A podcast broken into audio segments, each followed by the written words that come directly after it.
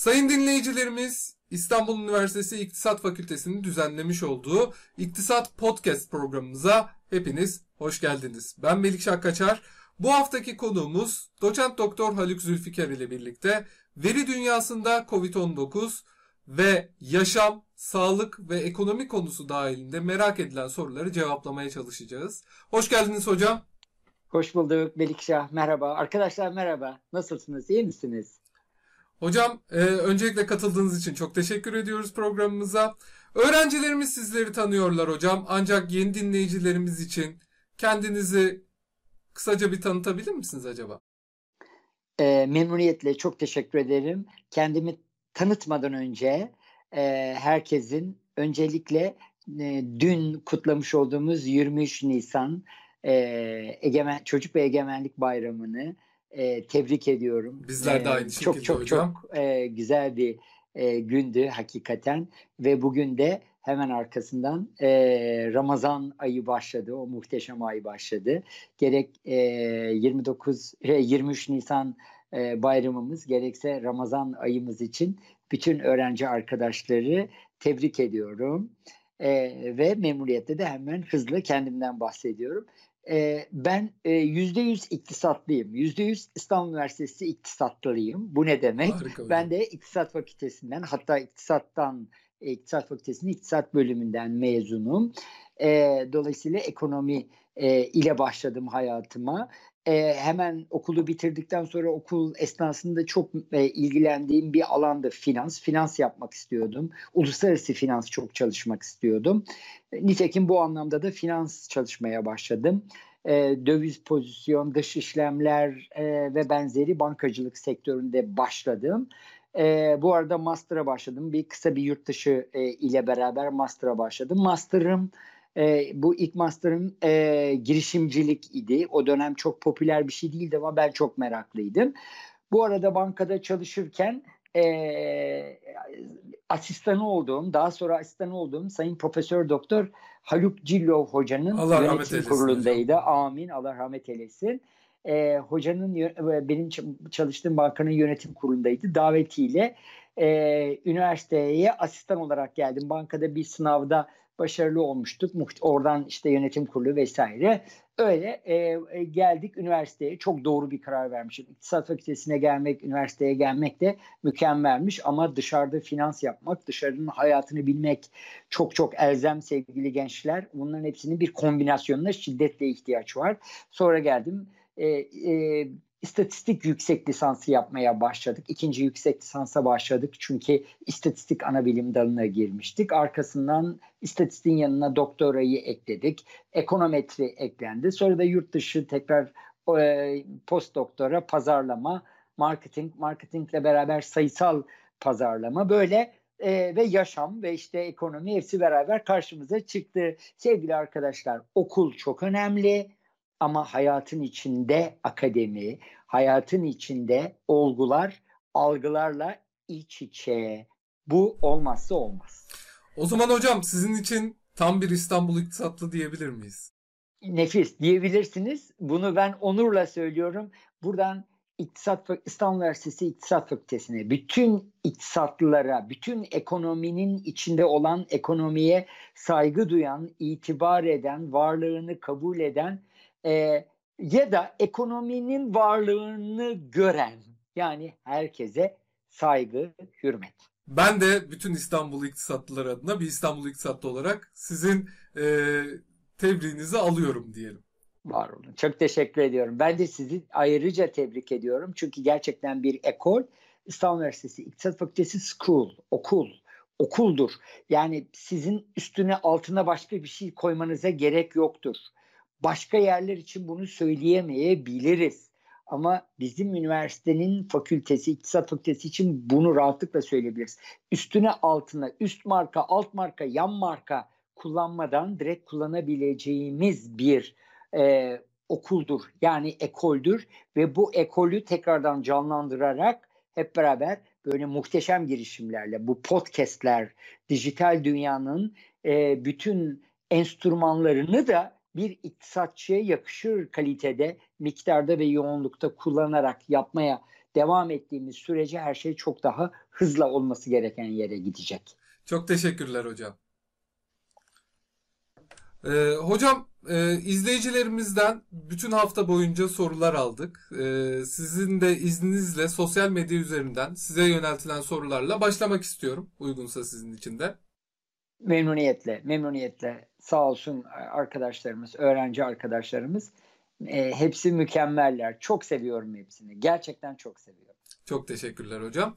Dinleyicilerimizden Erdem Durmaz sormuş. Koronavirüs sürecinde birçok veri analizi yapıldığından bahsetmiş hocam. Birçok veri analizi ve birçok tahmin ve modelleme yapıldı. Bu modellerin neye dayanılarak yapıldığını ve hangi programların ağırlıklı olarak kullanıldığını merak etmiş arkadaşımız. Evet. Ya e, e, kim dediniz? İsmi neydi arkadaşlar? Erdem Durmaz. Erdem. E, çok teşekkür ederim sevgili Erdem. Erdem Durmaz. Çok kıymetli bir soru. Şu sıra e, toz bulutu içindeyiz hep beraber. Evet. E, bu toz bulutunun içinde herkes bir şeyleri bulmaya, görmeye çalışıyor. Sonra elimizde e, fener olanlara e, geliniyor, gidiyoruz. Ne olur bize ışık tut diyoruz. E, ve bizim geleceğimizi yani önümüzü aydınlat demeye çalışıyoruz. Aslında tahmin dediğimiz tam anlamıyla da bu. Evet. E, belirsizlik içinde ya da kısmi belirsizlik içinde ya da belirlilik içinde daha iyi belirleyebilmek için bugüne ve geleceğe yönelik tahminler yapabilmek. E, bazen geçmişe yönelik de tahminler yapabiliyoruz. E, re, yani retrospektif çalışmalar da söz konusu olabiliyor. E, ve gittikçe önem kazanan çalışmalar bu tahmin çalışmaları. Kıymetli arkadaşlarımı, öğrenci arkadaşlarıma e, gerçekten eğer bundan sonraki e, dönemde hayatlarında e, bir miktar veri bilimine yer vereceklerse tahmin denilen kavramın hayatlarında olmasının çok önemli olduğunu anlatmak isterim. Tahmin. Kesinlikle. Muhteşem. E, tahmin türlere ayrılıyor. Eğer ileriye yönelik bir tahmin yapıyorsanız ona başka bir isim veriliyor. Biz Türkçe'de tahmin diyoruz ama mesela İngilizce dilinde ona biraz daha farklı bir isim veriliyor. Eğer biz e, estimation, estimate diyorsak geleceğe yönelik olduğunda, gelecek zamana yönelik olduğunda forecast diyoruz. Forecast diye adlandırıyoruz. E, ya da işte eksante denilen e, çalışmalar. E, bu bağlamda e, nasıl e, tahminler yapılacağına karar vermemiz gerekiyor. Tahmin dediğimizde elimizde bir takım veriler var. Bu verilere bakacağız. Bu verilerden yola çıkarak e, bilmediğimiz bir şeyi bulmaya çalışacağız. Mevcutlardan mevcut olmayanı bulmaya çalışmak aslında buradaki yaklaşım bu. Bunun için eğer zaman durakları itibarıyla verilerle çalışıyorsak günlük, saatlik, yıllık, 3 aylık, 5'er aylık aylar itibarıyla zaman durakları itibariyle elimizde olan verilerle çalışıyorsak bunlar için biraz daha farklı yöntemler kullanıyoruz. Ama zaman durakları değil de belli bir zaman periyodu içinde çalışıyorsak, harmanlar yapıp tahminler yapmaya çalışıyorsak başka şeyler yapıyoruz. İşte Covid-19 dediğimiz şey tam da böyle bir durum. Nasıl böyle bir durum? Ee, şöyle, şu an mevcut yöntemler, daha doğrusu birçok yöntem var. Bu yöntemleri üç gruba ayırabiliriz. Bir tanesine demin bahsettiğim gibi zaman duraklarına göre tahminler yapmak. Yani günlük diyelim ki vaka sayılarını e, bizim e, COVID olan e, kişi sayılarına bakarak gün be gün bakarak yarın kaç kişi COVID olur bunu tahmin etmek. E, gün be gün ölüm sayılarına ya da yoğun bakımdaki hasta sayılarına bakarak yoğun bakımdaki hasta sayısını e, vefat eden kişi edebilecek olan kişi sayısını tahmin etmek gibi farklı parçalara yönelik tahminler yapabiliriz. Bunlar günlük datalardan bakarak tahminler yapmak yani zaman durakları itibariyle çalışarak geleceği tahmin etmeye çalışmak. Ama e, bunun dışında bütün bu tahminlerin altında yatan mevcut verilerden hareket etmek dedik ya. E, e, bunun dışında bir de bu mevcut verilerin nasıl seyrettiğini, nasıl biz ona dağılma diyoruz. Yani bunların günler itibarıyla, saatler itibariyle yani zaman durakları itibariyle hangi şekillerde değişiklik gösterdiğine bakarak bu şeklin matematiksel e, olarak hangi fonksiyonlar karşılık geldiğini yani nasıl dağıldığını bulup bu şekli dağılımı bulup buna göre uygun fonksiyonla bunu ifade etmek ki bu da e, bu e, COVID-19'daki gerek vaka sayılarının gerek ölüm sayılarının üstel fonksiyon yani eksponansiyel yani artarak arttığını, geometrik arttığını göstermekte. E, yani fonksiyon tiplerine bakarak hareket etmek. Bunun e, vaka sayılarında biraz daha farklılık var. Vaka sayısında eksponansiyel fonksiyon şu şekilde ya yukarı doğru böyle evet. çıkar. Bunun ilk başta böyle hafif başladığı, hız aldığı tabiri caizse bir dönüm vardır. Orasının da dikkate alınması kaydıyla bir takım fonksiyonlar oluşturmaya çalışıyorsak buna ilişkin mesela Gompertz denilen Benjamin bir yine e, e, e, bu e, fonksiyon konusuyla dağılım yapısıyla ilgilenen 1700-1800 aralığında e, bir fonksiyon tipi var. Onunla da açıklamalar yapılabiliyor. Lakin e, sevgili Melih Şah, lakin bir başka durum var.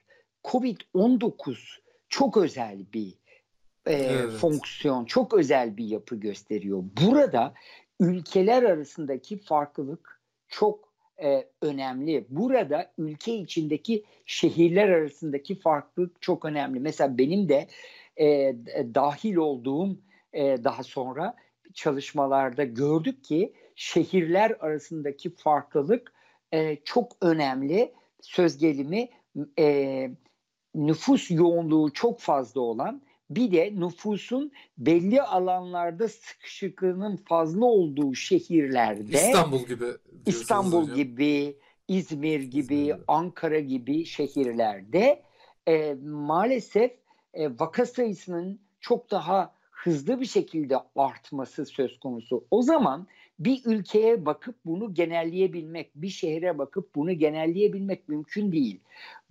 Bu açıdan ülkelerin case'leri var. Vakalarına göre örnek çalışmaları var. İlk örnek çalışma 20 Şubat'ta yine Wuhan üzerinde yapılan çalışmalardan yayınlanıyor. Birçok makale geliyor, çok makale geliyor.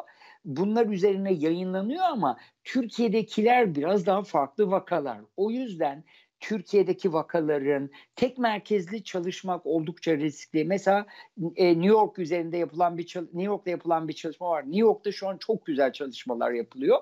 Bu çalışmaya bakarak da genelleme yapmak çok zor. Çünkü yapı çok farklı. Niye çok farklı? Çünkü vakaların ortaya çıkması, ölümlerin, vefatların ortaya çıkması üzerinde birçok unsur etki oldu, etkin olduğu için bu unsurlarda ülkeler, hava durumu, kısmen ve kısmen henüz ispatlanabilmiş çalışma yok ama insanların e, e, genetik yapılarıyla e, örtüşen beslenme biçimleri vesaire komorbite dediğimiz e, ve başka bir altta yapan yatan hastalığının olup olması bütün bunlar o kadar devrede ki siz kalkıp sıradan bir matematik fonksiyonla bunu ölçemiyorsunuz. İşte bu yüzden de pandemik fonksiyonlar var. Graph diye adlandırdığımız bu pandemik fonksiyonları biraz daha geliştirmeye biz şimdi ekip arkadaşlarımla beraber bu fonksiyonları biraz geliştirmeye çalışıyoruz. 3 4 e, ayrı şekilde hareket ediyor ama mesela biz Türkiye'de şu an bu dört şekilde de iyi açıklayamaz haldeyiz. Biz şimdi acaba Türkiye'ye e, ilişkin bir başka e, unsur ekleyebilir miyiz diye üzerine çalışıyoruz. E, bu bağlamda Covid ile beraber mükemmel şeyler çıkacak ortaya. Bu fonksiyonların birçoğu mesela benim e, Gompers dediğimiz şey büyüme fonksiyonunda evet. çok kullanılmış. Ama bakın e, ilginçtir ki geliyorlar hastalık üzerinde kullanıyorlar. Doğru ama e, tek merkezli çalışmalarda çok ciddi hata veriyor. Çok yüksek. E, Birçok deneme yaptık. Hatalar çok çok yüksek oluyor. E, umarım arkadaşlar ilgi alanlarına girer evet. belki diye buradan biraz uzattım ki e, arkadaşları daha sonra bu nümerik dünyaya, sayısal dünyanın içine çekebiliriz. Bizim genç iktisatları çünkü e, sayısal iktisat e, dünyanın bugünü ve geleceği. Sağ olun hocam. Hocam aslında e, bir sonraki soruya da dahil olmuş oldunuz. E, çünkü bir sonraki soru Sayın Yusuf Alkanlı tarafından sorulmuş. Literatürde gerçekleşebilecek değişimlerden söz ediyor. E, Covid-19 sonrası iktisat literatüründeki tartışma konularının neler olacağını sormuş. Sizin de dediğiniz gibi istatistik biliminin daha da iktisatın içerisine kaynaştırıldığını ve bu gibi durumlarda e, paha biçilmez bir değer ortaya koyduğunu gösterebilir. Nefis. E, teşekkürler Yusuf'a. Nefis Melik Şahsen de çok çok güzel ifade ettin. Kurallar değişiyor. Evet. Aslında kurallar hep değişiyor. Kurallar hep değişiyor. Şu an yalnız bütün kurallar dünyanın her yerinde aynı anda değiştiği için biz buna aslında kırılma diyoruz. Kırılma, e, yapısal kırılma, bu bir yapısal kırılma.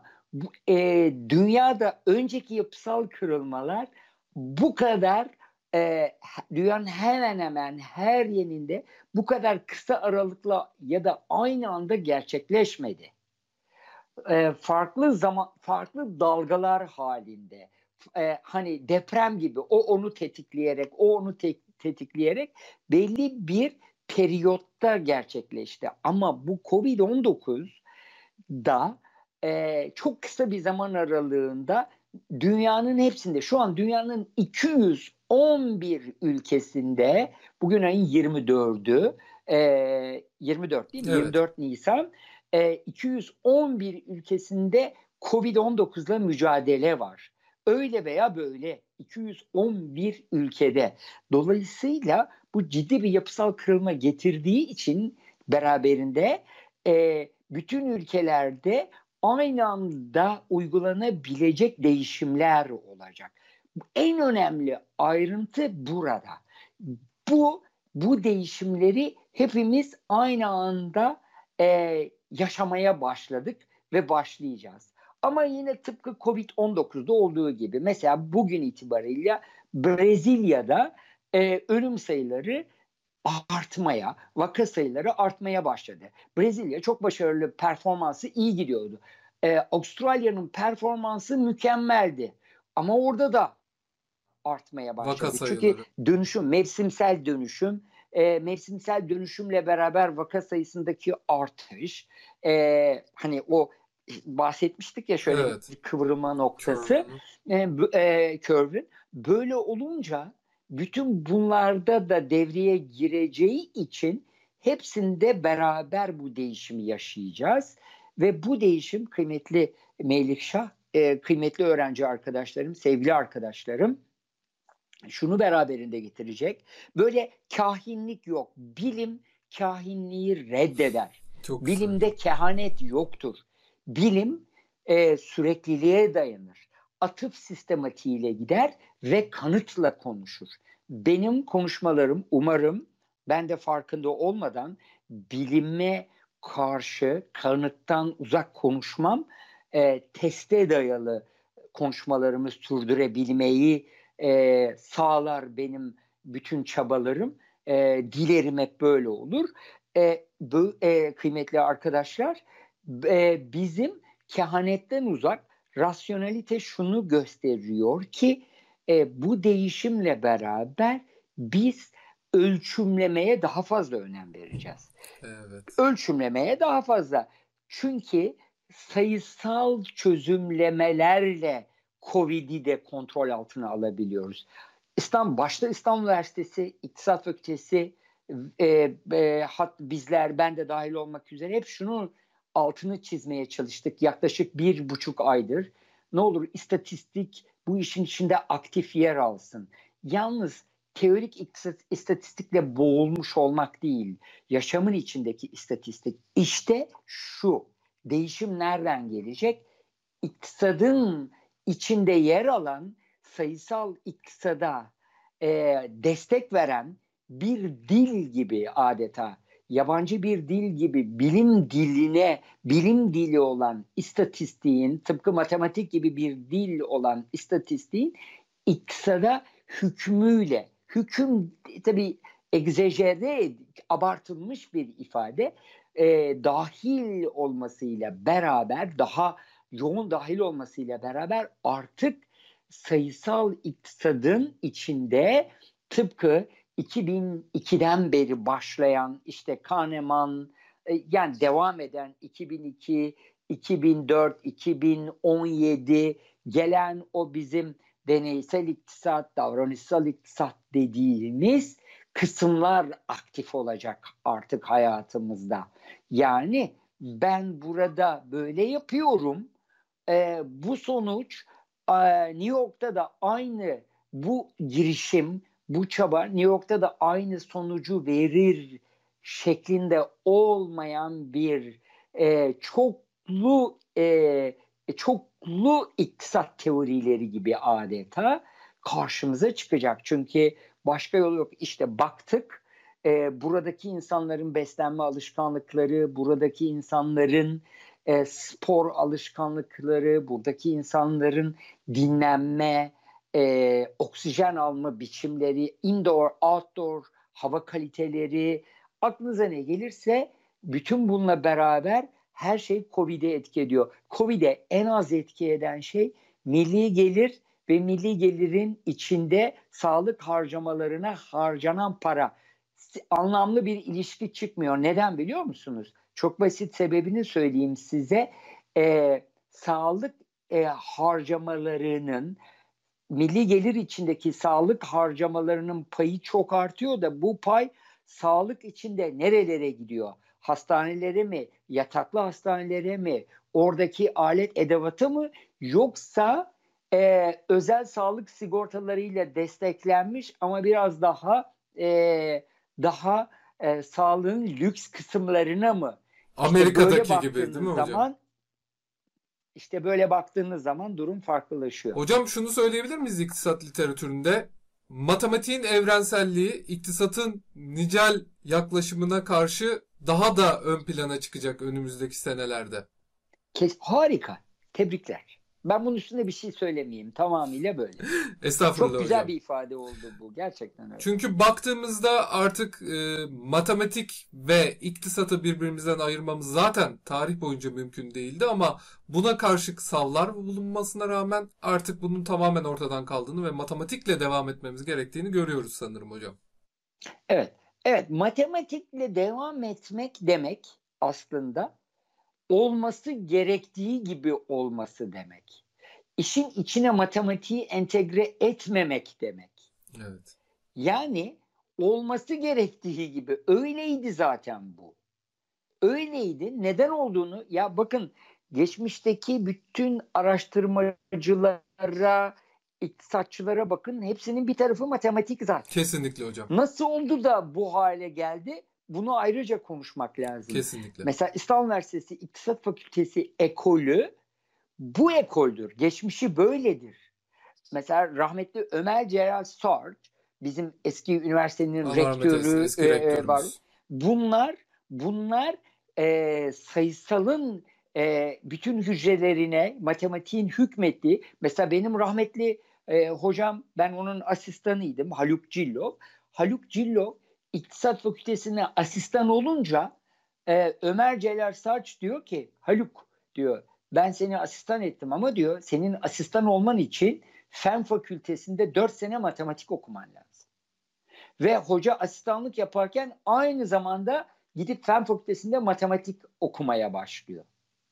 İktisatçı Tabii. olabilmek için. Tabii ki. Yani e, böyleymiş, böyle geliniyormuş. Nasıl oldu daha sonra değişti? Onu oturup düşünüp bulmak lazım. Arkadaşlar. Kesinlikle hocam. Hocam dinleyicilerimizden Simge Çakmak turizm konusuna değinmiş. Çok ilginç bir soru hocam. Tur, Nasıl bir şey? Turizm gelirleri Türkiye'nin gayri safi milli hasılası içerisinde %28-%32 arasında bir paya sahip e, son rakamlara göre demiş. Bu süreç içerisindeki bu pay belki de sıfıra indi. Bu tablo ekonomideki daralmayla birleşince nasıl bir sonuçla karşılaşacağız diye sormuş. E, Simge. Evet Simge E, Çakmak. Simge merhaba. Çok teşekkür ederim bu güzel sorun için. Bir şeyi düzelteyim yalnız. E, gayri safi milli hasıla içinde e, şeyin e, turizm gelirlerinin payı öyle bir oranla ilişkisiz. Böyle bir oran yok. Bir hata var bu işte. E, turizm gelirlerinin milli gelir içinde yani Gayri safi milli hasılası mil, e, milli hasıla içindeki payı e, dört buçuklar civarında şu Tamam sıralar hocam. olsa gerek. Üç, dörde yakındı 2018'lerde. Bu- 3.8 olabilir 4 civarına gelmişti. Yine de Daha sonra muazzam bir ama- pay tabii hocam. Evet. Şimdi ama bu çok muazzam bir pay. Gerçekten Simge'nin sorusu çok doğru. Çok ciddi pay ve gittikçe de artan bir pay. E, ama bir kere şunu hiç unutmayalım. Bu kriz dünyanın krizi ve hemen hemen ardışık olarak, eş anlı, eş zamanlı olarak e, bizde de ortaya çıktı. Turizm geliri en yüksek olan ülkelere baktığımızda bizim rakip ülkelerimize İspanya gibi, İtalya gibi Akdeniz ve ülkeleri, Fransa gibi Akdeniz Doğu. Akdeniz evet baktığımızda oralarda bu Covid'in etkilerinin çok çok çok vahim olduğunu görüyoruz. Ee, hatta biliyorsunuz bir dönem şeyi konuştuk. İtalya'nın turizm e, özelliğinin, üstünlüğünün bu Covid'in Avrupa'ya yayılmasının temel unsuru olduğuna dair görüşler ortaya çıktı. Yani o denli İtalya turizmde e, e, dominant olan e, bir ülke Avrupa'da. Şimdi e, bu meseleye hiçbir zaman bir iktisatçının hiçbir zaman e, tek değişkenli, tek unsurlu bakmaması lazım. Bir, e, e, olayın içine girmesi lazım ama olayın içinde kaybolmaması lazım. İki, yani olayın içine gömüldüğünüzde şimdi benim önümde bir masa var. Bana deseniz ki e, sen ne görüyorsun bu masada? Ben bu masanın üstünde gördüğüm birçok şeyi size anlatabilirim. Kitap, bilgisayar, telefonum, e, işte e, ba- e, notlar, kalemler, bir sürü bir sürü şey. Ama beni masaya ne kadar yaklaştırırsanız o kadar az şey görmeye başlarım. Çok güzel. Masayı gözümü iyice ne oturtursam gerçekten hemen hemen hiçbir şey görmemiş olurum. Şimdi böyle yapmamamız lazım. Gömülme meselesi hatta e, bir arkadaşım çok sık kullanırdı ki buna deneyim diyordu. O deneyim diyordu. Ben buna deneyim demiyorum. Bakış açısı diyorum.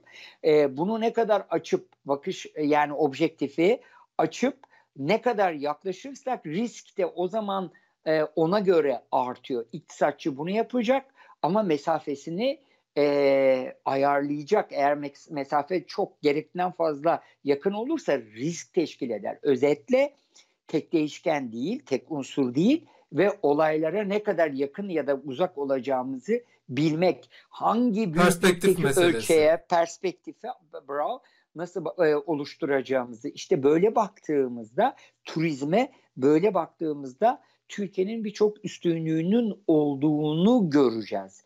Ee, birçok üstünlüğü var. Mesela size çok ilginç bir e, örnek vereyim. Türkiye'de şu an itibarıyla 31 ille uğraşıyoruz biz Covid'le. 30-31 il civarında uğraşıyoruz. Mesela hemen hemen hiç Covid'in olmadığı o e, ciddi sayıda ilim yani hiç Covid'in olmadığı bir tane il var ama hiç e, Covid sayısının çok az olduğu e, turistik yerlerimiz de var bizim. Turistik yerlerimiz de var. Şimdi oturup özel stratejiler geliştirmemiz lazım. Çok güzel. Bu özel stratejilerle Covid'i belki de biz bir e, pazarlama unsuru haline dönüştürebileceğiz. Sterilize edilmiş kontrollü işler. Nasıl oluyor? Bu sos, dos, e, sosyal mesafe denilen e, sistematik çok rahat kullanılabilen bir sistematik. E, bu sistematiğe göre biz bu yazı belli bir tarihten sonra da çok kıymetli değerlendirebiliriz. Ve TÜRSAP, Türkiye Seyahat Acentacıları Birliği, Acenteleri Birliği, TÜRSAP'ta zaten Haziran ayının e, akabine e, bütün sistematiklerini, turizmciler bütün sistematiklerini onlara göre ayarlıyorlar. Anlıyorum E, hocam. bu, bu bağlamda ama başka e, analitik olarak yani e, sayısal iktisat olarak tahmin ve stratejik düşünce olarak birçok şey söyleyebilirim. E, ama genel olarak böyle kalsın. Altlarındaki birçok özel nokta var. Onları umarım inşallah diğer podcastlerde Tabii ele alırız. Hocam şöyle bir şeyle karşılaştım. Bu sorunun da ehemmiyeti buradan ortaya çıkıyor sanırım. Ee, birkaç milyar euroluk bir kampanya başlattı Yunanistan geçtiğimiz günlerde. Belki duymuşsunuzdur. Ee, kampanyanın fokus noktası, ana odak noktası We flattened the curve. Yani biz e, bu işi atlattık, atlatıyoruz. Gelebilirsiniz. Yunanistan şu anda dünyada tatil yapmak için en uygun yer gibi. Devasa bir kampanya başlattı ve en son okuduğumda New York Times bunu bir ana haber olarak yayınlıyordu. Bu bağlamda sanırım Türkiye'nin de aktivitesi bu yönde ilerleyecek. En güvenli limanlardan birisi Covid-19'a karşı tatil yapabileceğiniz en uygun yerlerden birisi olduğunu göstermeye çalışacak sanırım ilerleyen zamanlarda. Çok doğru. Çok doğru. Burada benim demin e, ifade etmeye çalıştığım şey hani e, ülke, şehir, e, evet. e, şehrin içinde ilçe bu öyle bir noktaya geliyor ki sevgili arkadaşlar en sonunda da gittiğiniz tatil e, nihai tatil noktası. Mesela bir otele ya da tatil köyüne gittiniz. E, adeta e, e, en e, zayıf halka gibi. Eğer tatil köyünüzde sistem iyi kurulmamışsa siz ne kadar iyi kurgularsanız kurgu, kurgulayın maalesef riskle karşı karşıya kalıyorsunuz. Evet. O yüzden bizim böyle yukarıdan aşağıya sistemi iyi kurgulayarak gitmemiz lazım ve veriye dayalı, sistematik ve bilimin ışığında. Ben size bir şey daha söyleyeyim mi? Tabii Bakın ki. bu bu bu dönem sevgili arkadaşlar sürekli gençler arkadaşlar, öğrenci arkadaşlarım sosyal medyada e, hayatın ciddi bir kısmını sosyal medyadaki iletişimle geçiriyorlar. İdi, geçiriyorlar hala. Ama e, haber alma, haberleşme sistemi de sosyal medyada bu kanallarla sağlanıyordu değil mi? İşte mesajlarınızı yazıyorsunuz. E, kısa mesajlar WhatsApp'tan, e, Instagram'dan, görsellerle mesaj iletme vesaire hatta haber paylaşma. Ama bu Covid-19 sürecinde sosyal medyanın e, dan haber e, paylaşma ve habere inanma yüzdesi yüzde yirminin biraz üzerinde. İnsanlar sosyal medyadan e, Covid-19 ile ilgili gönderilen haberlere inanmıyorlar. Çünkü nereden geldi, kimden geliyor, kim söylüyor? Halbuki geleneksel medyaya döndüğünüz zaman bakıyorsunuz ki bilim adamları var. Evet. Tabiri caizse o bilimle hiçbir şekilde ilgisi olmayan her şeyi bilen insanlar değil. Kendi mesleği kapsamında konuşan bilimsel ahlak ve sorumluluğa evet. sahip adamlar var ve bu güveni de oluşturdu. Bu e, sistemi kullanan geleneksel medyaya olan güveni, televizyona olan, televizyondaki habere olan güveni de yükseltti. Kesinlikle. Ve bu yaklaşık yüzde 73'lere, yüzde 74'lere yanılmıyorsam çıkardı bu işi. Sanki hocam e, klasik medya bitti derken yeniden doğuşu Covid-19'la beraber oldu gibi. Ee, ya e, evet zaten onun biteceğine hiçbir şekilde inanmıyoruz. Geleneksel medya hep olacak ama oransal değişmesini kabul etmemek büyük bir e, bağnazlık olur. Kesinlikle. Hocam e, Emirhan Dedeoğlu yaşadığımız süreci 29 buhranı ile karşılaştırmış. Son zamanlarda virüs sebebiyle ekonomi dahil birçok alanda yeni bir düzenin ortaya çıkacağı konuşulmakta. Sizin de bahsettiğiniz gibi hem sosyal medyadan hem geleneksel medyadan bu sürekli söyleniyor. Sizce talepte yaşanan dengesizlik sonucu yeni bir 29 buhranı çıkar mı? Sonunda para basmakla veya daha fazla üretimle aşamayacağımız bir krizle mi karşılaştık? diye sormakta kendisi. Ha. güzel. Bu da güzel. Ee, para basmaya da geldik. Evet. E, e, ya şimdi e, Melikşah e, kıymetli arkadaşlar e, e, soruların bazı kısımlarına galiba girmemekte fayda var. Çünkü derin sorular, derin sorulara dikkatli, sistematik, açıklayıcı ama her şeyin ötesinde bilimsel sorumlulukla yanıt vermek lazım. E, bu da e, bu sorunun içindeki bazı kısımları benim daha sonraki sohbetim sohbetlerime bırakacağım anlamına gelsin. Çünkü e, speküle etmemek lazım. Ben şundan rahatsız oluyorum. E, şu an o kadar çok demin de söyledim ya kahinsel konuşma oluyor ki ve o kadar deterministik yani o kadar kesin konuşuyorlar ki böyle olacak, böyle olacak, böyle olacak. Hiçbir olasılık teorisi hiçbir şekilde yok. Evet. E, filan gibi. E, böyle bir şey mümkün değil tabii. Yani bizim hayatımız olasılık. Kesin olan tek şey var ölüm. Hiçbir şey onun dışında kesin değil. E, bu bağlamda e, gelelim bu e, 29 dü- e, bunalımına, ekonomik bunalıma, dünya iktisadi bunalımına. Bakın oradaki bunalımın e, temel noktası neydi? E, temel noktası neydi? Talep. Talep. E, değil mi? Talep. Talep maalesef e, yok oldu. Talep maalesef işleyemez hale geldi. Talep yaratılması gerekiyordu. Elbette ki kademeli bir şekilde dünyaya yayıldı ama sorunun temeli buydu. Peki şimdiki sorunumuz bu anlamda bakarsak bir iktisatçı sohbeti yapıyoruz. Sorunumuz taleptir diyebilir miyiz şu Asla. an? Talep değil. Diyemeyiz. Sorunumuz arzdır sadece diyebilir miyiz? Diyemeyiz.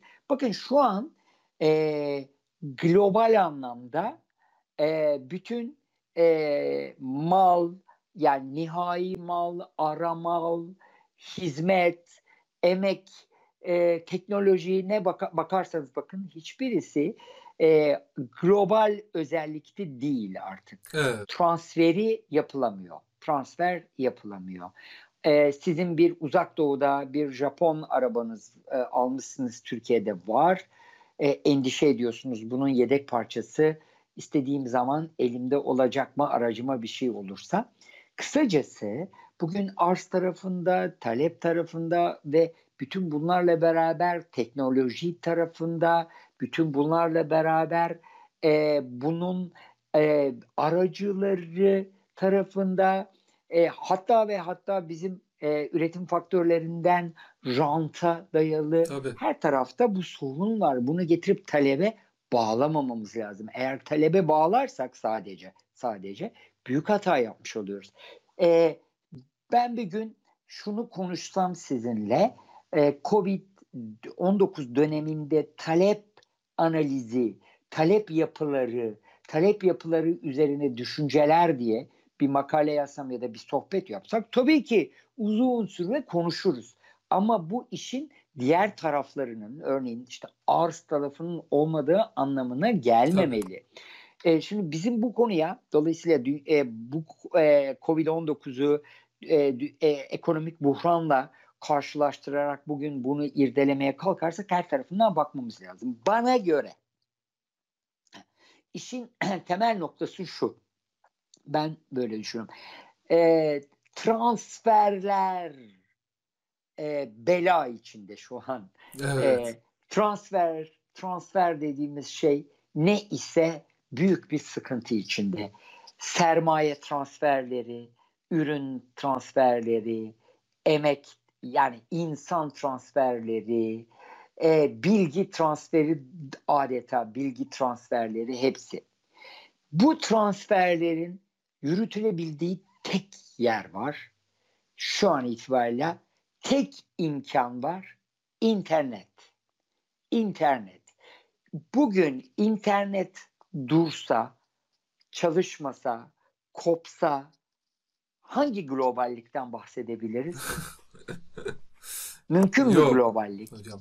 Bitti.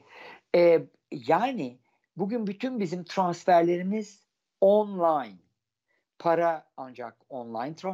Tabii ki daha geleneksel olan e, insanlarımız var. Görüyorum. E, e, banka da kuyruk yapıyorlar işte ikişer metre aralıklarla filan evet. dışında işlerini halletmeye çalışıyorlar. Bütün günlerini orada harcıyorlar ki bir para transferi yapmak için. E, halbuki transferler baktığımız zaman durmuş. E, böyle bir durumda bizim e, globalleşme, işte uluslararası finans, uluslararası pazarlama, uluslararası satış, uluslararası üretim, uluslararası, uluslararası, uluslararası diye devam ettiğimiz yani o globalleşme bu transfer durmasıyla beraber, transferlerin kesilmesiyle beraber kalmış. Hatta ve hatta eğer biz internet üzerinden doğru bilgiyi de paylaşmazsak bilgi transferi de Durmuştu. olmuyor. Mesela demin bahsettiğim gibi sosyal medyada haber transferi durdu. Çünkü haber transferi var hala ama itibarı yok itibarı oldu. Yok. Yani yok oldu çok yanlış. Böyle diyemez bir bilim adamı. Mukayeseli olarak itibarında significant anlamlı düşüş var. Öyle diyebiliriz. O yüzden transferlere odaklanmamız ve buradan hareket etmemizi öneriyorum.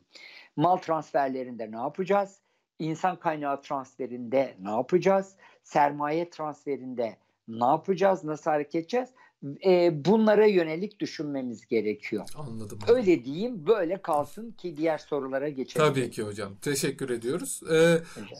hocam İrem Yılmaz aslında sizin de bahsettiğiniz bir konudan bahsetmiş. Covid-19 sonrası tüketim alışkanlıklarımızda nasıl değişiklikler olmanız olmasını bekliyorsunuz diye sormuş.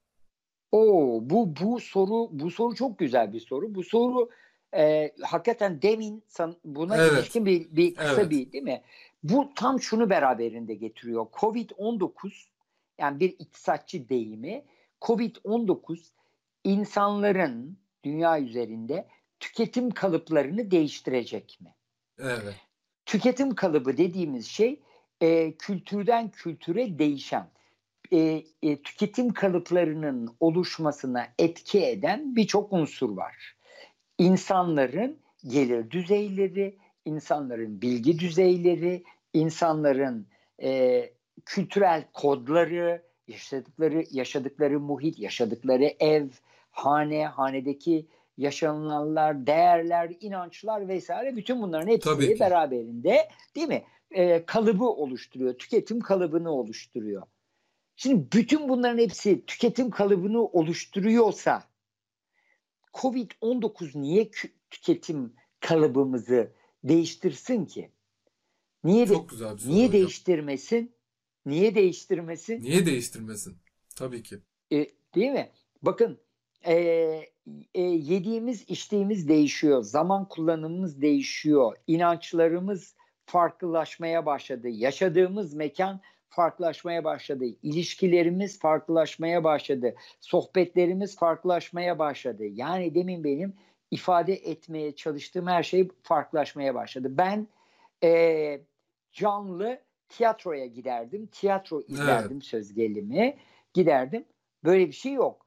E canlı internetten izleyebilirsiniz. Evet tek unsur var zaten evet, internet. internet. Tek un, unsur var internet. Eğer oradaki de gerçek olmazsa vay halimize. E, bunu da bir antiparantez olarak e, buraya e, eklemek istedim.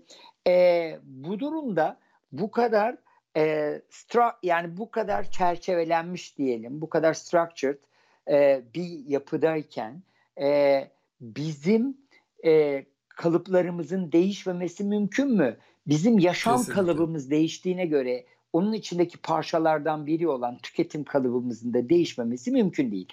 Ama yine burada kehanete girme gibi bir lüksü olamaz bilim adamının. Burada da yine analiz yapacağız. Döneceğiz diyeceğiz ki peki ne olacak söz gelimi ben şu an hep aynı tişörtle yaşıyorum evde. Yani beş tane tişörtle e, bir ayımı geçirebiliyorum. Evet. E, e, yine Covid bitti dışarıya çıktık bu beş tişörtle mi hayatımı geçireceğim? Tabii. Elbette ki değil. Elbette ki, değil. Elbette ki e, farklılaşacak. Peki ne kadar farklılaşacak? Eskisi gibi her ay bir tişört alıyorsam ben yine aynı sıklıkta mı tişört almaya Yoksa devam edeceğim? Yoksa bunlarsız hayatı yaşayabileceğinizi anlayıp e, daha basit bir hayat mı sürmeye devam edeceksiniz? Daha az tüketim yaptığınız mı? Çok güzel bir soru hocam bu. Bu harika Değil bir mi? soru yani. Evet. İşte böyle baksın. Ben arkadaşlar bir e, iktisat hocası olarak aynı zamanda ama, ama e, nümerik e, sayısalcı olarak e, şunu arkadaşlarıma kısaca söylemek istiyorum. Arkadaşlar e, asıl olan sorulardır. Asıl olan so- soru sormaktır. Kısmi bile olsa cevaba hiçbir yatkınlığı evet. olmayan soruyu soramaz. Bu soruları soran arkadaşların düşünme sistemlerine düş, sistemlerine hitap etmek istiyorum. Arkadaşlar lütfen düşünmeye başlayın. E, sebep sonuç ilişkisini kurun. Yani şunu sorun kendinize. Bir soru da kendinize sorun. Ya tüketim kalıbı nedir? Evet. Tüketim kalıbı niye değişir? Ha ondan dolayı mı? Onlardan dolayı mı değişir? Peki nasıl değişebilir? İşte böyle baktığımızda göreceğiz ki Covid-19'dan sonra söz gelimi e, bizim hane tercihlerimiz evet. farklılaşacak. Ba- belki haneyi çok daha az kullanacağız. Belki haneleri çok daha fazla kullanacağız. Kesinlikle. Belki çok insanla beraber olmaya başlayacağız.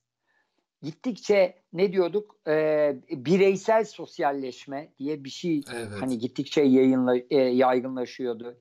İnternet tabanlı sosyalleşmede, bireysel sosyalleşme. Belki e, kütlesel sosyalleşmeler tekrar e, daha öne çıkmaya başlayacak. Mesela geçenlerde bizim bitirdiğimiz bir çalışma var. Çok dikkatimi çekti. Bu çalışma sonrasında şunu bulduk. Bunu yayınlayacağız kısa bir süre sonra. Bu çalışmada e, şu an e, insanların gerek e, e, internet ortamında gerekse televizyon ve benzeri görsel e, ortamlarda en çok seyretmekten hoşlandığı diğer insanların insanların bir araya gelip yaptıkları bir ikinci sırada ise doğa var. Oh, evet. Doğayı seyretmek ve diğer insanlarla e, beraber yapılan işleri izlemek çok hoşlarına gidiyor. Bu bir biz e, insight study diyorlar yani içgörü çalışması yapmıştık. Bu içgörü çalışmasından ortaya çıkardık e, bunu. E, farkında değil ama kişi onu neden sevdiğinin farkında değil. Ya bu arada da e, şey e, tanıdığı mekanlardaki e, doğayı izlemek. Mesela siz e, en çok sevdiğiniz mekanlar diyelim ki yazın Bodrum'a gitmeyi evet. seviyorsunuz. Bodrum'la ilgili görseller size gösterildiğinde çok mutlu olmaya başlıyorsunuz. Ya da kendi mahallenizde bir park var. Bu parkla ilgili e, ağaçlar, çiçeklerin olduğu bu park gösterildiğinde çok mutlu olmaya başlıyorsunuz. Yani sizin e, hayatınızda olmayan görseller değil. Yağmur ormanları sizi şu an çok fazla cezbetmiyor. Harika. Gibi Harika. düşün. Hocam e, nöroiktisat e, herhalde e, bulamayacağı bir e, deney klinik, alanına, klinik. klinik bir deney alanına sahip oldu diyebiliriz. Hocam e, şunu ben gördüm e, kendi nacizane tespitim e, belki de hedonist tüketimin zirve noktasının yaşandığı Kuzey Amerika bir anda utilitarian tüketime geçti ve bunun e, şokunu hala atlatamadılar.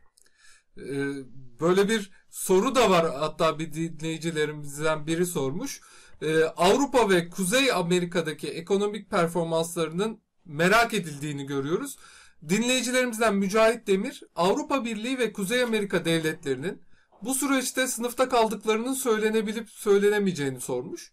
Yakın bir zamanda Avrupa Birliği içerisinde Birleşik Krallığın yaptığı gibi bir kırılma beklenebilir mi? Özellikle gümrük birliği açısından sizin de dediğiniz gibi nesne, bilgi ve e, lojistiğin transferinde büyük problemler yaşanırken e, belki bir Avrupa Birliği içerisinde de bir gümrük birliğinin çözülmesiyle karşılaşabilir miyiz diye sormuş.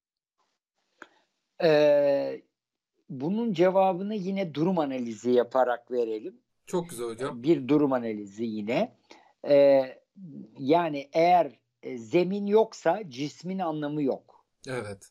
Evet. Ee, ben çok severim bu cümleyi. Cismi anlamlandıran, anlamlandıran bulunduğu düzlemdir. Önce düzleme bakacağız, sonra cismi konuşacağız. Şimdi bakın, e, Amerika bizim muhteşem kurtarıcı. Yani işte o filmlerde yıllarca izlediğimiz filan hani bildiğimiz evet. şeyler. E, fakat beklemediğimiz bir tablo yaşanıyor Amerika'da. Lakin Amerika'daki Covid meselesine ait değerler, sayısal değerleri evet. incelediğinizde Amerika şu an dünyadaki başarılı ülkelerden biri. Ben e, bir çalışmada hatta bizim İktisat e, Fakültesi tarafından e, bitirilmekte olan ve bu ay sonu itibariyle evet, hocam. E, yayınlanacak olan bizim bir e, kitabımız olacak. Birçok hocamızla ortak yazdığımız. Orada e, ki çalışmamda, raporda e, bu çalışmayı da e, yer verme fırsatı buldum. E, ülkelerin Covid ile mücadelelerindeki performanslarını e, tespit etmeye, ölçmeye çalıştım. E, Amerika'nın performansı işte kötü değil. Fakat algılarla olgular, bu benim hiç de kötü değil dediğim olgu. Çünkü bütün değişkenleri koyuyorsunuz. Bakınız kaç tane vaka var? Bu vakaların ne kadarı ciddi, ne kadarı entübe, yani yoğun bakımda, yoğun bakımda olanların ne kadarı entübe, e, ölüm oranı ne? Bütün bunların standart değerleri, milyon başına, milyon nüfus başına olan değerler, daha da standartize edilmiş değerler, milli gelirler, işte kaç gündür orada bu hastalığın görüldüğü, yaygınlık e, düzeyi, kilometre falan filan birçok unsur, birçok unsur. Böyle baktığınız zaman e, Amerika'nın algısı dipte ama olgu yukarılarda. Çok ilginç Çünkü biz hocam. Amerika'da yüksek beklenti evet. düşük tatmin demektir. Evet. Yüksel beklenti ne kadar yükselirse tatmin o kadar düşük olur. Amerika'nın sorunu bu şu an. Biz onlardan böyle bir düşüklük beklemiyorduk. Beklentimiz çok, çok yüksekti, yüksekti bizim. Haber bültenlerinde tuvalet kağıdı için birbirini ezen e, Amerikalıları görünce insanların algısı çok farklı bir yöne çekildi değil mi hocam? E, aynen öyle. Yani bunu bunu ama şunu unutmamak gerekiyor. Ve bunu da bir yine akademik sorumlulukla konuşayım çok dikkatle. Bakınız Amerika'dan gelen rakamlar var. Bir de bu olayın başladığı yer olan Çin'den, Çin'den gelen rakamlar var. Lütfen rakamlar gerçeği söyler. Rakamların arkasını düşünürsek birçok şeyi bulma fırsatı elde ediyoruz. Görme değil, bulma. Ben o yüzden buluş rakama dayanır. Rakamın yani özür dilerim buluş veriye dayanır. Verinin sayısal olması gerekmez. Şimdi e, Çin'deki verilere baktığınızda birçok endişe duyabilirsiniz. Yani bu verilerin sıhhati hakkında düşünmek zorundasınız.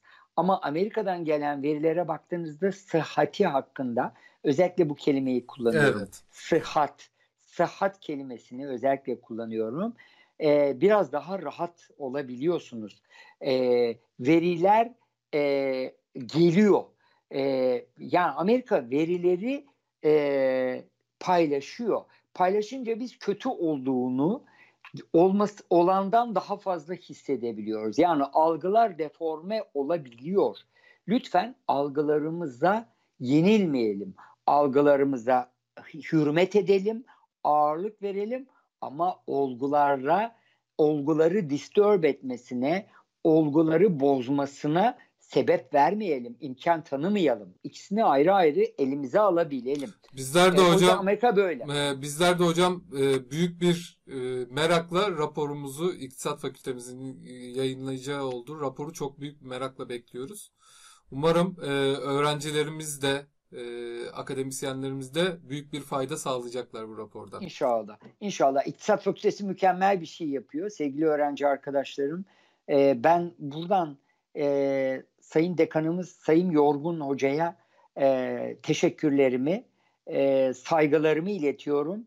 İş yapmak için var olan bir dekanımızın varlığı biz hocaları çok ziyadesiyle mutlu Kesinlikle ediyor. Öyle. İş yapmak için, e, süreyi geçirmek için değil, üretmek için ülkeye, okulumuza, fakültemize, öğrencilerimize e, dünyaya, insanlığa hizmet, et, hizmet etmek için var olmak muhteşem bir şey.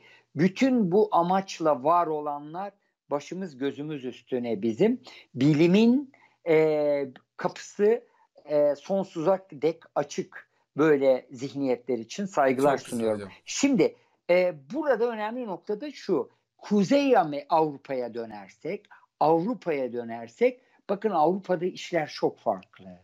Avrupa'da işler farklı. Kuzey Amerika için bunu anlattık. Bakın Kanada oldukça başarılı gidiyor. Evet. Kanada. Ee, e, Avrupa'ya döndüğünüzde de farklı ama farklı olmayan bir nokta var. İtalya datasını paylaşıyor. İspanya datasını paylaşıyor. Ee, yani e, bunların turizme olacak negatif etkisinden endişe etmiyor. Dolayısıyla biz e, global bir kriz olduğunun farkında sanırım değil mi? Öyle? Farkında. Çünkü bu bu iş e, hep beraber çözülecek evet. bir iş. Buradan bizim e, bireysel fayda sağlayabilmemiz mümkün değilin farkında. E, bu, bu bağlamda bu bağlamda e, e lakin burada e, farklı uygulamalar ortaya çıkıyor. Demin e, ki soruda olduğu gibi tıpkı Brexit gibi e, UK'in e, ben gidiyorum bana eyvallah demesi gibi bir şey. Evet. Yani e, şimdi hani böyle kahve Türkiye'nin kahve muhabbetleri vardı. Böyle kahvede insanlar oyun oyunu oynarlar. Oyun oynamak için e, işte kaç kişi gerekiyor? 10 kişi oynuyorsa evet. o masada 10 kişi. 9 kişi olduğunda oyun oynanamıyor evet. aslında. E, öyle bir oyun bu. O, tam bildiğim bir şey değil ama öyle oyunlar var yani. E, 9-10 e, kişi kuruyorsunuz oyununuzu. Birden biri kalkıyor ben gidiyorum diyor. 9 kişi devam edecek. Bu oyun öyle olmaz. Bu oyun da bu e, Avrupa Birliği dediğimiz de böyle. Eğer bir kişi masadan kalkarsa oynanamayan bir oyun bu. Oyun teorisinde bununla ilgili mükemmel evet. e, uygulamalar var. Bu durumda e, işler çok değişiyor. E, e, buna dikkat etmemiz lazım e, ve dikkat ederseniz çok iktisatçı gibi yanıt vermiyorum. Klasik iktisatçı evet. gibi yanıt vermiyorum. Nasıl yanıt vermeye çalışıyorum? Düşünsel tarafında çok varım. Çünkü biz işin sayısalıyla uğraştığımızda işin arkasındaki sebep sonuç ilişkileriyle çözeriz bütün sistematiği. O bizim için öyledir. Tıpkı benim hani e, graph dediğimiz sistem bu pandemilerde evet. de çok uygulanır. Network analizi diye geçiyor. Network yani network analizini ağ analizi diyorlar. Bu çok büyük bir yanlış. E, Türkiye'de ağ analizi yanlış. E, bunu Türkçesini şöyle kullanmak lazım. İlinti ağı. Hmm. İlinti ağı. O zaman e, sistem birbiriyle çok karışıyor. İlinti ağına bakmak lazım. Çünkü herkesin birbiriyle ilintisi var. Evet. E, bir tanesini çekmek demek hani bir şey değişir, her şey değişir. Hani baktığımızda Keynes hani uzun vadede hepimiz öleceğiz filan. O çünkü her şey birbiriyle bağlı olması meselesi. Ee, bizim böyle bakmamız lazım. Kuzey Avrupa'da işler ve Av, e, e, Güney e, Avrupa'da Akdeniz e, coğrafyasında işte İtalya, İspanya, e, e, e, e, Fransa, Portekiz filan giden bu evet. sisteme baktığınızda işler çok farklı giderken Belçika aşağı doğru gidiyor. Hollanda aşağı evet. doğru gidiyor. E, çünkü onlar insana yatırımı e, farklı algıladılar. İnsana yatırım farklı algılandı. E, bu sebeple şimdi dönüp baktıklarında sistemin çok farklı olduğu ortaya çıktı. Hmm. İktisatta e, bireyselliğin e, işi ne kadar değiştirdiği oralarda maksimum Dönün bakın e, özellikle e, ne, nerede yani Belçika e, 3-4 ülkede çok enteresan bir e, durum ortada. E, bir birinci sırada kötü e, kötü e, alttan başlıyorum. En altta Belçika var. Onun üstüne Hollanda çıkıyor. Onun üstüne biraz e, İsveç İsviçre geliyor. Böyle giden bir sistem var ve e, böyle giden sistemde e, Almanya'yı ayrı bir yere koymak zorunda kalıyoruz. Onun için e, Avrupa'da şimdi bölgeler oluşuyor. Lütfen bu cümlemin altını üç kere çiziyorum öğrenci arkadaşlar için. Avrupa'da şimdi bölgeler oluşuyor. Buradan birçok konuşma yapabiliriz. Hocam e, Miray Ulubay 2021 senesiyle beraber değişecek dünya düzeniyle ilgili güzel bir soru sormuş tüm dünya ekonomileri için tamam mı devam mı senesi olacak gibi gözüküyor demiş. Bu süreçte Türkiye gibi gelişmekte olan ülkelerin öne geçmesi için neler yapmaları lazım diye bir soru yönlendirmiş. Evet, harika.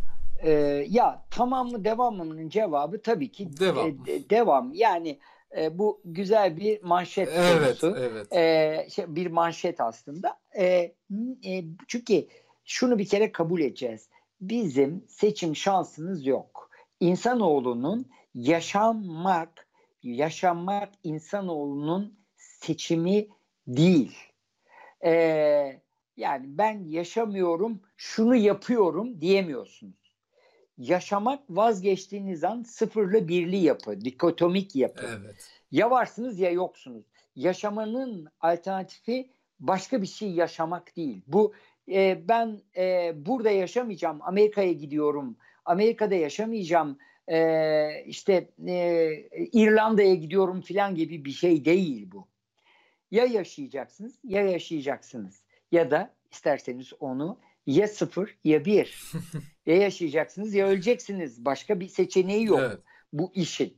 Ee, tabii ölümden sonra yaşam vesaire o, o, o kısma girmeden konuşmaya çalışıyorum. Bizim iktisatçılar tabii, olarak evet, evet biz rasyonel konuşur, konuşuyoruz. Evet rasyonelite. E şimdi böyle bir durumda devam. Peki devam ne? Ya bunları niye böyle anlatıyorum? Genç arkadaşlarla beraberim.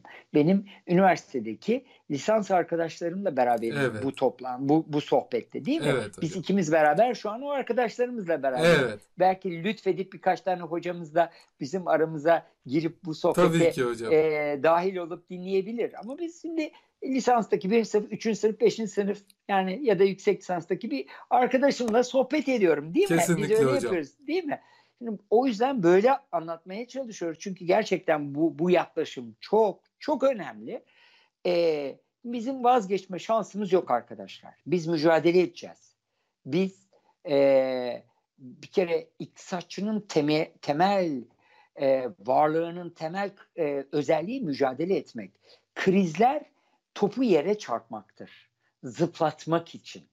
Çok güzel hocam. Krizler e, bun, yani fırsat vesaire kendi krizin içinde fırsat falan hani buralara işte birçok birçok hocam diyor ki hocam bu cümleyi kullanmak istiyorum. Evet şey istemiyorum. Tamam kullanmayalım bu cümleleri. Ama e, biz iktisatçılar e, her zaman e, eğimlerle ilgileniyoruz. Evet. Bizim için eğimlerdir asıl olan. Biz eğimlere bakarız. E, ve buna göre hareket ederiz. Şimdi buradan da biz eğimler oluşturacağız. Peki e, arkada, Arzu muydu? Arzu'nun sorusu muydu? Kimin sorusuydu? Hocam ee, e, Miray kim? Ulubay. Ha Miray. Miray'ın sevgili Miray'ın sorusuydu. E, Miray e, biz buradan tabii ki fırsat çıkaracağız. E, biz buradan fırsat oluşturacağız Miray. E, Türkiye olarak önümüzde elimizde ne var? rakiplerimizde ne var? Dünyada ne var? Ne kaldı yani? Evet. Bu elimizdekiler dünyaya göre eskiden öyle yapmıyorduk. Şimdi artık öyle yapıyoruz. Elimizdekiler dünyaya göre nedir? Ne değeri var bunların? Değerleri ne? Biz bunlardan neler yapabiliriz? Neler yapabiliriz? Neler yapamayız? O yapabildiklerimizin hangileri bizim işimize neler getirir, kazandırır? Peki e, bununla bunu birleştirirsek yeni başka bir şey olur mu? Böyle bakacağız ve bu parçaları farklı formlarda belki de birleştirerek işte Covid sonrası için yeni şeyler yapmaya başlayacağız. İnşallah hocam. Belki inşallah. Belki de biz bundan sonra sağlık turizmini inanılmaz patlatacağız dünyada. İşte hocam. Çünkü madem ki dünyaya şu an anlatıyoruz bizim bu kadar ciddi büyük hastanelerimiz %59'u yoğun bakımın daha dolmuş. Dünyada yoğun bakımların kenarından geçemiyorsunuz. Yoğun bakım evet. üstüne yoğun bakım ünitesi açılırken. Wow! E, bu kadar ciddi mi? Peki hekimler bu kadar başarılı mı? Buyurun turizm ama nerede? Sağlıkta. Bunun yanı sıra biz ilkokullarda çok özür dilerim okul öncesi eğitimde bu kadar ciddi çok az sorunla online'a mı geçtik? Bunu çok hızlı geliştirip dünyanın birçok yerinden online e, öğrenci okul öncesi bile belki öğrencileri almaya başlayacağız eğitimle ilgili. E, ya turizm, eğitim. Oradan üçüncü e, sektöre geçeceğiz. Söz gelimi. Ha, biz bu kadar güzel yiyecek, içecek, temizlik malzemesi vesaire bu kadar güzel bizim zincirimiz bu kadar güzel devam ediyorsa değil mi?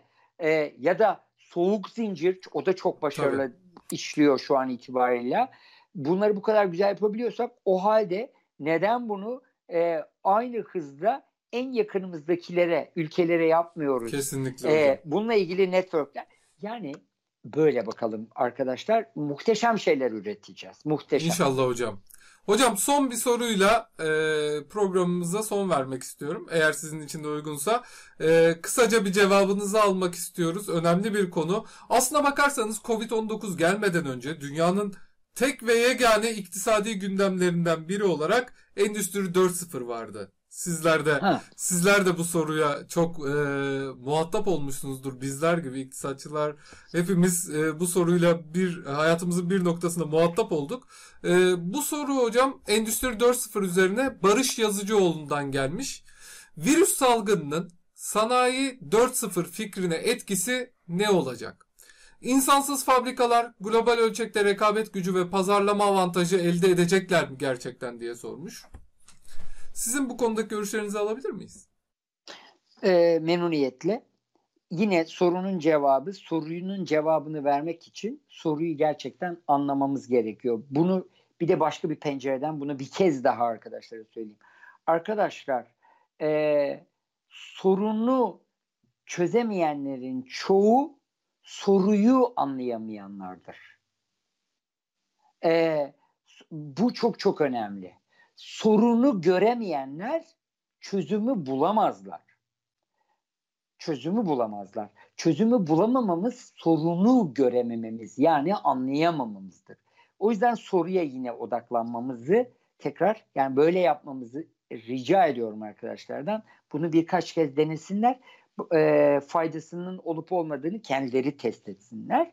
E, şimdi e, bakın Endüstri 4.0 bir de böyle şey var e, anlaşılmadan kirletilen kavramlar vardır bizim ülkemizde. Birçok şey böyle anlaşılmadan kirletilir. Daha biz Endüstri 4.0'ı anlamadan birileri bize Endüstri 4.0 bitti, Endüstri 5.0 falan diyor. İşte 5.0'da hoş geldiniz ya. Şimdi e, hani e, böylelikle dikkat çekme öyle yapmayalım. Anlamaya çalışalım. Geç kalmayalım ama geç kalmamak adına anlamaktan vazgeçmeyelim. Endüstri 4.0 şunu yapıyor. Hepimizin bildiği şeyleri hiç anlatmayacağım. Diyor ki artık e, ilinti ağları var. Networkler var. Yani dijital networkler var. İlinti ağları. Havadaki robot, öteki fabrika, buradaki genel merkez. Makineler arasındaki iletişimin. Makineler. Evet, bütün bunların arasındaki ilinti ağı online ilinti ağından bahsediyor. Bu evet. ilinti ağı aslında.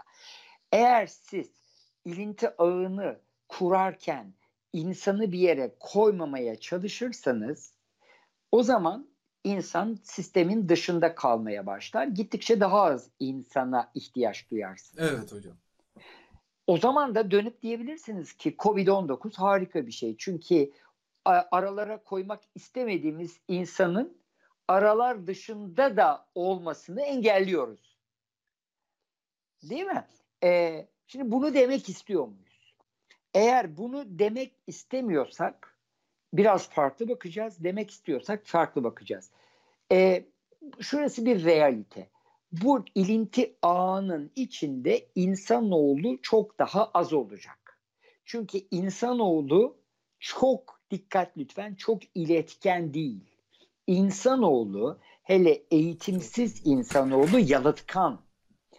Top gelir kalır onda. İletkenlik tıpkı iyi futbolculuk gibi. Siz ona topu attığınız zaman o gitmesi gereken yere gönderir topu evet. gibi düşünelim. İnsanoğlu iletkenliğini sağlayamazsa işte yani e, biz insanoğlu değişime çok çabuk adapte oluyor. O yüzden dinozorlar yok, insanoğlu, insanoğlu var. var falan diyoruz ya.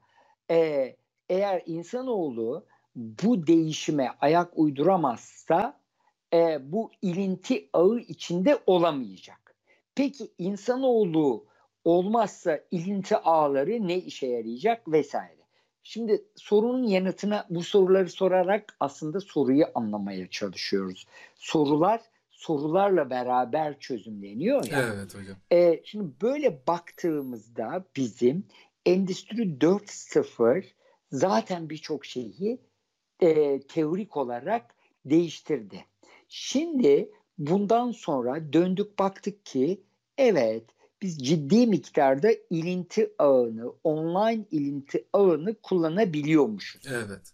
Ben daha önce birçok kez Zoom'u görüyordum. Zoom markasını hiç kullanmıyordum. Yani online meeting, e, online toplantıyı Zoom'la yapmıyordum. Ya da e, Windows'un işte Teams'i vardı. Hiç kullanmamıştım. Evet.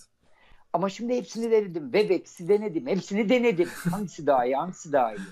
E, dolayısıyla tercihlerim gelişmeye başladı. Bilgi düzen iyiyim gelişmeye başladı. Şimdi benim artık ilinti ağının içine entegrasyonum daha kolay olmaya başladı. Bu çok Bakın, önemli. Anlatmaya çalıştığım şey çok farklı bir noktayı aslında böyle altını çizmeye çalışıyorum tabiri caizse. Ben eğer insanoğlu olarak ilinti ağının içine girersem o zaman Endüstri 4.0'ın hayatımızı e, çok daha kötü yerlere götüreceği, bizlerin yok olacağı meselesinin biraz daha başka bir başka boyutuna. bir boyutuna geçtik ha, hocam. Kalıyoruz biz.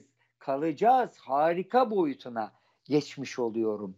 Ee, sevgili arkadaşlar bu işte bizim için çok büyük bir fırsat. Ne olur evde kal ben hep o şunu bir süredir yaklaşık 3 haftadır şunu başlattık biz arkadaşlarım da destek verdi. Evde kal evde üret. Evde bu çok üret. önemli ne olur? hocam. Evde kal evde üret. Şimdi bu ilinti ağının e, Endüstri 4.0'ın içine gir. Sen de bunun bir parçası ol. Harika. Sen de e, bunu yaparsak gelecek bizim. Ve ben e, bizim Endüstri 4.0'ın bizi yok etmeyip bilakis bizim buna evrilmemizi ama bunu kendi değerlerimize, kendi insani özelliklerimize saygı duyarak, kaybetmeden kullanmamızı sağlayacak bir fırsat olacaktır. Bunun için keşke e, e, mas mecra yani kitlesel iletişim araçlarıyla bunu anlatabilsek, çıksak e, e, bununla ilgili hanelere e, çıksak dediğim hanelerin içine girsek Evet. ve bunları anlatabilsek. Çok teşekkür ediyoruz hocam. Ee, ben bu güzel sohbetiniz için öncelikle size çok teşekkür ediyorum. Gerçekten zamanın nasıl geçtiğini anlamadık. Ee, izleyicilerimiz de Hadi ya, 45 an- dakika 45 dakikadan fazla olmuştur hocam emin olabilirsiniz. olmuş mudur? Ee, ayrıca anlaşılan o ki e, Covid-19 Türkiye ve dünya gündemini daha uzun süreler meşgul edecek gibi duruyor hocam. Sanırım hepimiz yaşayıp göreceğiz e, ve öğreneceğiz sizin de dediğiniz gibi. Size bu kıymetli bilgiler için çok teşekkür ediyoruz. Çok teşekkür ediyorum ben de. Arkadaşlara son bir mesajım var. Sevgili Buyurun hocam. arkadaşlar e, ne olur iletişimde kalalım. Hep beraber. E, üniversitedeyken, öğrenciyken hocalarınızla iletişimi kurun. E, bu sizin e, hayatınızın e, e, ilerleme sürecini çok ciddi katkı sağlayacak bir kazanç olacaktır. E, şu an dijital ortamlarında avantajından faydalanın. Çok ciddi katkılar sağlayacaktır bütün hocalarımızla ve benle de. Zülfikar Haluk Instagram, Haluk Zülfikar LinkedIn, e, bu ikisini ve Twitter şüphesiz ki bugün burada olma sebebimiz Twitter. Lütfen buralardan ama her şeyden önce e, üniversitede İstatistik Uygulama ve Araştırma Merkezi ya da benim odam İktisat Fakültesindeki ofisim kapımız açık. Gelin bekliyoruz. Hadi bundan sonra daha sıkı fıkı olalım. Daha çok şeyi beraber yapalım. Ee, ve Melik Şah'ı da bu arada yakalayalım bir yere kaçırmayalım. o da bizimle hocam. beraber olsun. Ee, herkese İnşallah saygılar hocam. sunuyorum. Ee, tekrar Ramazanınızı, herkesin Ramazanını saygıyla kutluyorum. Ee, sağlık, sıhhat, başarı diliyorum. Çok teşekkür ediyoruz hocam. Sayın dinleyicilerimiz İktisat Podcast programımız ve bütün organizasyonumuz için, organizasyonlarımız için sizleri İktisat Fakültemizin sosyal medya hesaplarını takip etmeye davet ediyoruz.